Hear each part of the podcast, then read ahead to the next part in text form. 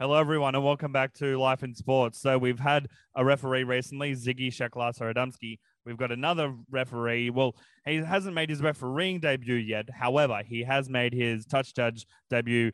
Um, he's made quite a few touch judge appearances. His name is Wyatt Raymond. Thanks for joining us today. And how's your day going? Yeah, no dramas, mate. Thanks for having me. It's um going pretty good. It's a normal sort of training day that I've just finished up the day before the game. So I'm on tomorrow night. So we just do like a a strength session and a bit of an off legs flush into a massage. So it's a pretty cruisy day. Mm-hmm. So like a bit like kind of like how the players do it. They do a bit of a relaxed session the day before. That way, it's not too intense for you, so you don't go into the game and cramp up, sort of stuff.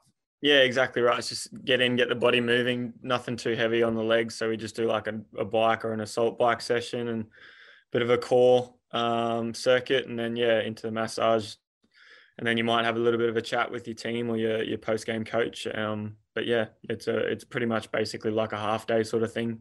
Yeah, yeah, fair. Um, and at what age did you start refereeing? Uh, man, I got into it when I was um 15, so it mm-hmm. sort of coincided with uh, giving up rugby league as a player, um, playing club in clubland. So I was at yep. a, a rugby league school, so I continued to play that year for the school, but the club sort of at that age was where it was a little bit more competitive. So yeah. I was in a really a really gun team that you know was in grand finals every year, and once everyone sort of hit that age of growing their body and hitting puberty and all that sort of stuff, I sort of was a bit late to that party, so I got pushed towards the wing, and I just sort of wasn't enjoying the sport, but. Mum and dad were still involved in executive land in like treasurer or secretary roles. Yep. So I was in and around footy every weekend, no matter what. So I started just doing a little bit of coaching, doing under eights, and the local refereeing uh, association realized that I wasn't playing, and they knew me just through conversations and through my parents as well. Yeah, and they asked me to come and pick up the whistle and give it a go, and yeah, haven't looked back since. So that was 2011. Uh, yeah. Oh wow. Well, well, that's awesome. Um, and obviously, I, I, was about to ask, but that obviously covers the question. Did you play any sports growing up? Obviously, you played rugby league. Did you play any other sports other than rugby league? Yeah, I played. Um, I played touch a lot, just socially and also through club competitively. Mm-hmm. Um, but any sort of like block sport that popped up at school, I love. So we played a bit of volleyball, AFL, all you know, all of it. I, I'll try anything, mate. I also love playing golf and. Um, I'm no good at it, but it's um, an enjoyable, enjoyable sport to play with mates and have a bit of a laugh. So yeah, I, I gave pretty much everything a go, but rugby league was the main, the main passion. Yeah, that's fair. Um, and what was the bubble like last year? And um, because there wasn't really a bubble in 2020, there was a 10 week shutdown. So the bubble yeah. in particular, you guys headed up to Queensland, which is you know your home state. So what yeah. was like to be able to you know spend time in the bubble and around in Queensland? Yeah, man, it was it was honestly a really roller coaster year for someone to because it was my first year. It was the first year I went full time. So it was, yeah. I I moved to Brisbane after finishing uni in in um, Townsville for a job for physiotherapy, and then um, I was there for seven weeks before I was offered the full time gig, which obviously meant I had to go to Sydney, and then. Yep. Four to five months into that, we were being posted back to Brisbane. yeah, it would have but, been a bit a bit haphazard for you. You would have just settled, yeah. sort of thing, down there. Yeah, I was all over the shop, man. It was it was um, definitely a roller coaster, but for me, it was a little bit different because the comp I think it stopped for a week or two, and then everyone sort of got the message that we were getting on a plane in a day or two and flying up to to Brisbane indefinitely. So pack your bags for however long those. Yeah, however long that might be. But for me, I actually went because in the process of moving to New South Wales, I just went to the RTA to get my driver's license, and yep. in amongst that, got made a, a close contact because a worker there had it, and that was back during the peak. So I was um, put into isolation for 14 days, and of course, in that 14 days, everyone got on a plane and went to yep. Brisbane. Yep. So I missed that boat, and so did my housemate because he's in the squad. And yep. then they had to work out a way to get us up there through exemptions because the borders were shut. Yep. So we got on the flight with all the wives and girlfriends and did the two weeks quarantine in that hotel with them. Yep. So you did 14 days before you flew up and then 14 yeah. days after. Yeah. So 14 days for that. Then there was like a two or three day crossover and then 14 days in that hotel. And then we were finally back in the bubble. Yep. So it was all, yeah, it was all happening. Um, but once we were there, mate, like we were sort of there when the rules started to slowly relax. Yep. And to be honest with you, it was one of the most sort of memorable, enjoyable experiences of my life so far. Like I'm only 25, but to be there with the squad and being and around each other day in, day out, like it was a grind. It was tough, especially having a long distance relationship and and having to maintain that and and that that part was a big struggle and not being able to work as well and practice my own skills outside of footy but mm-hmm. in terms of just the squad dynamics like it is it is an enjoyable it would have brought you guys and girls obviously because Casey and Belinda and all that would have brought the entire squad closer together you would have known a lot better how each other works sort of thing yeah, absolutely. You got to know people on an individual level and a personal level rather than just seeing them at training every day. And mm. and I think that that was the the key takeout of it. It brought us closer together. And you know, with any sort of group dynamic, there's people that get along, you know, more so than others. There's people that you gravitate towards, but at the end of the day, I, I do think it sort of brought us closer, and it was a a positive overall experience, and that sort of transpired to this year. You see the group dynamic this year; everyone's you know, you know really buys into everything and on on and off the field. So I think it was a, a massively positive experience. Yeah, of course. Um, and obviously living in each other's pockets, being as in as and living so close to each other because you're in the bubble. And I heard from Ziggy that you love to play pranks. Uh, that would have been perfect timing for you to be able to get a yeah. few pranks out. Is there any ones that you know stick out in your memory as like cracking ones that you got? Yeah, there's there's a couple. Honestly, I get it back as as much as I give it because I, I, think they, they get sick of it. So, but the the one that I think was quite funny was uh, Benny Cummins does a few of his own sort of rehab, sort of longevity exercises in the gym, and one of them involves him laying down on his stomach and doing some sort of activation on his back. Mm-hmm. And I the gym we were at, we were at Langlands Park, so East Tigers or Brisbane Tigers now play out of there, and mm-hmm. they had some cable ties in the cupboard, and I spotted what he was doing, and his shoelaces were close together. So I went over to the cupboard, and I was sort of, I guess, ambitious, thinking that he wouldn't notice I was doing anything, but he ended up not knowing at all. Wow. So I grabbed two cable ties, tied them together, and looped them through his shoelaces. and tied them off and he spent another four minutes on the ground doing that work and then obviously when he went to stand up. His, his, feet were locked together, and he took a bit of a, a bit of a tumble. So, oh, yeah, that one, one, that one sticks out in the mind. It's pretty good. No, that's awesome. And obviously, you said you've been getting it back a bit now. What's yeah, one that stands out in your mind for one that you've copped? um, there's there's been there's been quite a lot actually. The best one was probably I've got a nickname in amongst the squad and sort of mm. in QRL and NRL of the ibis or bin chicken. Because you're quite a, tall. No, it was it was actually I back when I was coming down training casually. So I came down like once a month or once every two months with a guy from a couple of guys from Queensland. One I'm sort of really close with. I think we were just having a conversation one day, and I asked him a question or something, and he just responded like colloquially, like "Get your beak out of it." And then he said, "Actually, you know what? You're pretty tall and, and slender. You look like a bit of a long beak, like an ibis." So when, when we got to the training session, he told everyone to call me that. So ever since I've got ibis, bin chicken, binny, BC, everything that goes with it. But anyway, the, the prank, one of the guys, John Stone, he um he went to the markets that was on like South Brisbane and South Bank there and yep. got like a iron on patch of an ibis and he ironed it he ironed it to one of my training singlets and I had no idea and I just put it on one morning. but on top of that, he also stole my whole luggage kit so on I think it was on game day, I was standby, which means I was wasn't actually running, but I needed everything just in case I was, and I was looking for all my gear, and it was all gone out of my room, nothing, and I was just pleading with everyone, I don't care if you keep all of it, just give me my game day gear so I can actually go to the game. Yep. And all that was left in my cupboard was NRL gear. So they're all at lunch in their in their casual civic clothing. Like we're in the same hotel as the Dragons, the Tigers, and the Sharks. And all he's left me is my NRL kit. So I've walked down to lunch with people who just look like they're civilians, and I've got a full kit of NRL gear on. but John Stone was sitting there wearing my clothes to lunch. so he had my kit on. So yeah, it, he got me back a good one. That's honestly amazing. I love that. Um, so obviously, game day, as you just mentioned, um, you know, you need your kit regardless. So speaking of, do you have any pre-game routines or rituals that you personally need to you know, check off on a list sort of thing? Uh, not not necessarily. There's probably some things that I do like just in my own head, like I was listening to the podcast with Ziggy, like, and you asked him about, you know, what needs to go on first or anything like that. Like, Yep.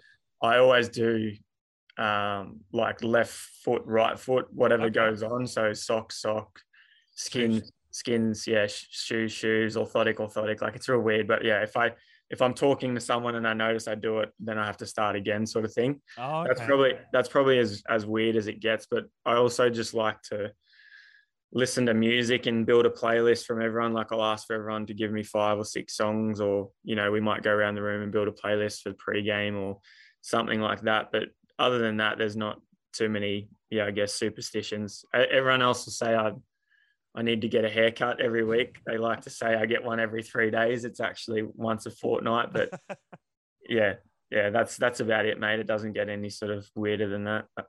No, that's fair enough. Um, I'm just look. So obviously you played other sports growing up. Did you follow any other sports growing up, and or still? And if so, which teams?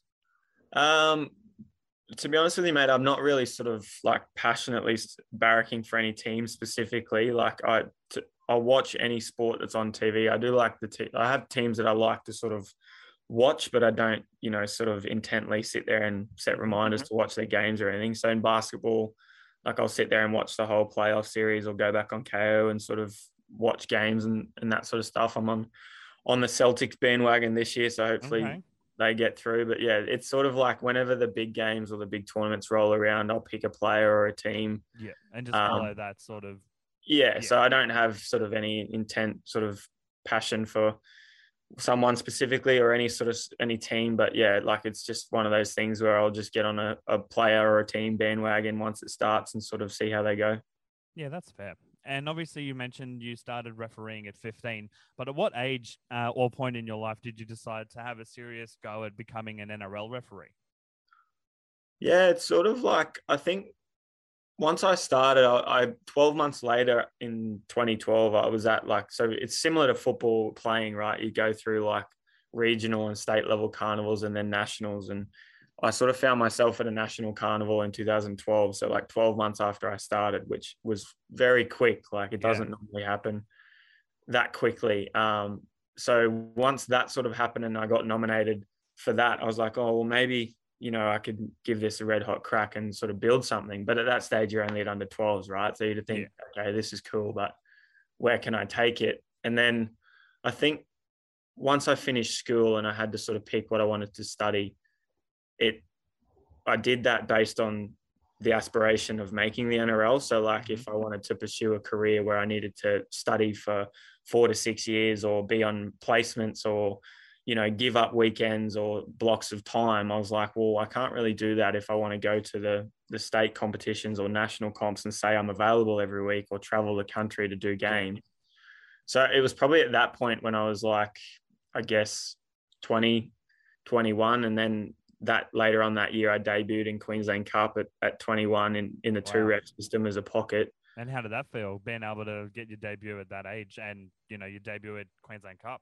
Yeah, it was it was pretty surreal, mate. Like it was it was in a split round, so like where they only had four games one week and three Yeah. games the other. So it was totally like not on my radar at all. Um, but yeah, at 21, I was quite young. I still had braces back then, so I felt I felt even younger, and it was it was really really surreal. And um, you know, but the people around, and we had Eddie Ward and John Top running the system back then, and and um, they were quite you know trusting and empowering in what they said and did for me. So I sort of had confidence built in me from that, and then um, yeah, from that moment on, I sort of never looked back. And as I said, things have happened quite quickly. Like I'm only 25, so I'm sort of younger than most people in the squad by a fair fair way. So I didn't expect it sort of sort of happen that quickly, but because it things sort of did fall in place, that sort of lifted the motivation and drive to sort of make it a, an actual career rather than just a weekend hobby.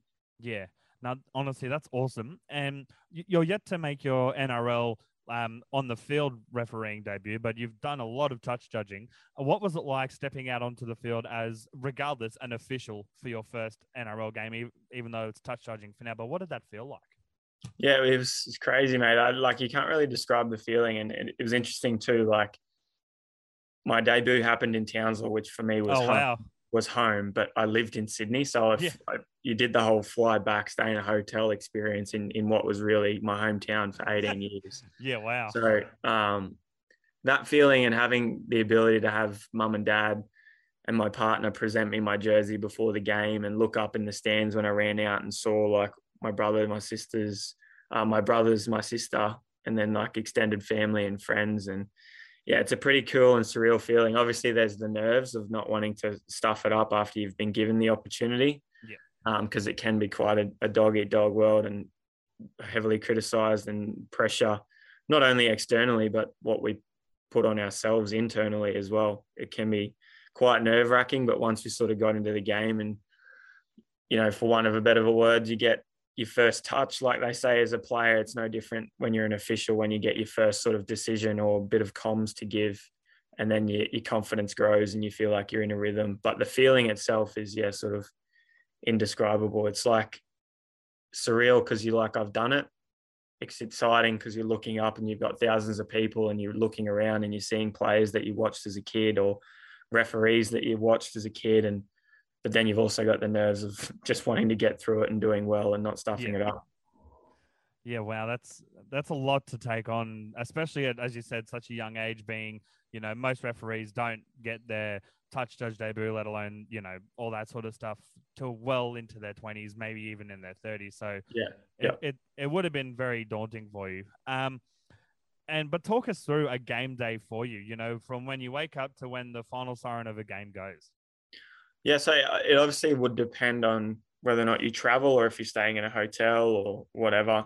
But generally speaking, if I'm on a travel game, I'll sort of wake up and have brekkie with the crew. If there's anyone else from the squad staying at the hotel, or if you're by yourself, just go and have brekkie. I like to go for a bit of a swim um, just when I travel because I think it just sort of helps wake you up because you get I don't know it's a bit of bit of a different feeling when you wake up in a hotel room versus your own bed. Um, but yeah, then after that, just sort of get on the fluids and hydrate. I'll go to the shops and just get my game day like protein shake, lollies, and pre-game snack. Then just have lunch, have a bit of a nap again if I'm feeling like it. But otherwise, just yeah, stretch, pack the bag. I'll go for a bit of a walk and a wander. Um, but other than that, yeah, do a COVID test go with the times Yep. before you sort of leave the hotel, two hours before the game, and then yeah, arrive at the ground, start getting into your match prep of of sort of rolling and doing mobility and activation. You go and see the physio, who gives you like which pre-game huge during the treatment. Yeah, yeah, yeah, yeah. And then who gives you pre-game treatment and uh, massage, and then yeah, from there you just sort of get into game mode, have a chat again with your team and your match day coach and referee about expectations and what they want and the standards that you're looking to set and what might come of the, the game that you you're doing, and then you head out, you do a comms check. The comms guy puts the vest on you, you get, do a comms check on the ground, go through your warm up. If everything's all sweet, come back in five minutes before kickoff, put your jersey on, and yeah, away you go. Yeah, wicked. Um, and yeah, speaking of the the bubble just before, because we did talk about that and your degree, which was in physiotherapy, uh, we did chat. Uh, I think it was last week or the week before, and you mentioned that you actually were, for lack of a better term, the physio for the refs during the bubble because the one that your main physio uh, that you know down in Sydney couldn't make it. Um, Yep. How did you handle taking on that role or responsibility? Yeah, mate, I, I jumped at it. Like you said, our physio could only do a certain amount of time because he had a young family back in Sydney and he had commitments there. And as you said, his full time job was in Sydney. So he just sort of had to go back home after a few weeks. And I just, it was me just putting my hand up and saying, look, I'm qualified. I've, I've got the skills. I, I'm in the squad anyway. So I'm more than happy to It's help not out. like I'm going anywhere. Yeah, yeah, exactly. We're still living in the bubble, and so just went along with that same process. Like on training days or match days, if I went to a game, and just you know, on top of my own sort of prep and what I needed to do, I'd do that, and then just help out with any sort of treatment or management of rehab or injuries that people had. And once we're in the bubble again, because we had all that downtime and spare time, people could just yeah come and see me and whether or not it was any sort of like joint mobs or massage or dry needling or anything like that, they could just pop their head in and yeah, we just do in treatment sessions. But I loved it, mate, because I get I got to balance the two, you know, massive interests in my life at the one time. Like outside of that, back in Sydney, it's it's sort of been a bit of a grind to sort of find work in the sense that I have a full time gig away from physio and I have an unpredictable roster roster week to week when I don't know where I'm going until the week of. So it's hard for employers to sort of give you a, a look in. So that was like, all right, there's an opportunity, I'll take it. And yeah, I did I managed to go right through to the the grand final actually and be physio oh, wow. on game day of the grand final. So I I got given an opportunity in, in a complete different um, role outside of refereeing that yeah I think anyone would jump out in the physiotherapy world, especially the sports interested physiotherapists. So yeah, I was quite lucky. Like a lot of people are doing it for 15, 20 years before they get an opportunity opportunity like that. So it was sort of right place, right time. Yeah. Wow, that's honestly really awesome to hear. If you could referee alongside any former referee, so retired, um, etc., who would it be and why? Oh, geez. Um, we always it's it sounds a bit cliche, but like we'd always talk about how you'd love to build sort of the ideal referee from different parts of people. Yeah. Like um, you know, for me that having the the ability of longevity and just his calm nature in Benny Cummins, like he's been there for over 400 games. He's got one of the best motors on him fitness wise, and he's just managed to sustain it for a long period of time. But he's still there, obviously. But people that have retired, like Chet's just had a, an amazing ability of talking to players and knowing what was required in a game. Like you'd give him information on the 10 meters at one point in the game and he'd just be like, thanks, mate. But you're actually saying you wanted some sort of action because it wasn't good enough. But he just knew that at that time it wasn't required or wasn't necessary. And as the game goes on, you sort of realize, oh, yeah, actually, that makes sense. I now know why he didn't do that at that period of time. Yeah. But I think, yeah, growing up, probably the ones that I was sort of most interested in in their refereeing was probably Church himself. Um, Shane Hayne was another one that I sort of followed intently, and and then probably just you know Bill Harrigan did it for so long and did the big games for 10 years or so. So I think running his line and just seeing how he did it back then would be pretty cool as well. Yeah. Now that's awesome. And that's actually kind of a really interesting take on things that you said, you know, you'd love to take certain aspects and qualities and traits of referees to build the perfect referee. Which yeah, absolutely, that'd be awesome. I'm thinking about that. I was, I as you were doing that, I was thinking of referees that you might name while yeah. you were bringing them out. I'm like, yep, each one that you said, I, I literally checked off. Yeah, because um, there's so many aspects to it. Like you know, there's the physical attributes, whether or not they're tall, shorter. There's the fitness ability, the speed ability. There's, there's the gift knowledge. of the gab, being able to knowledge and talk with the yep. captains and whatnot. You can, yeah, you can know every rule in the rule book, but your ability to translate that into speaking to a captain can be a totally different ball game. So yeah, there's so many different things. Yeah, especially when it's like the 75th minute, all players are gassed. The ref is somewhat yeah. gassed as well. You got to be able to, yeah, which yep. is it, it's it's really interesting to hear. Um, and last question I've got for you is what advice would you give to any youngsters who are, you know, aspiring to become referees themselves?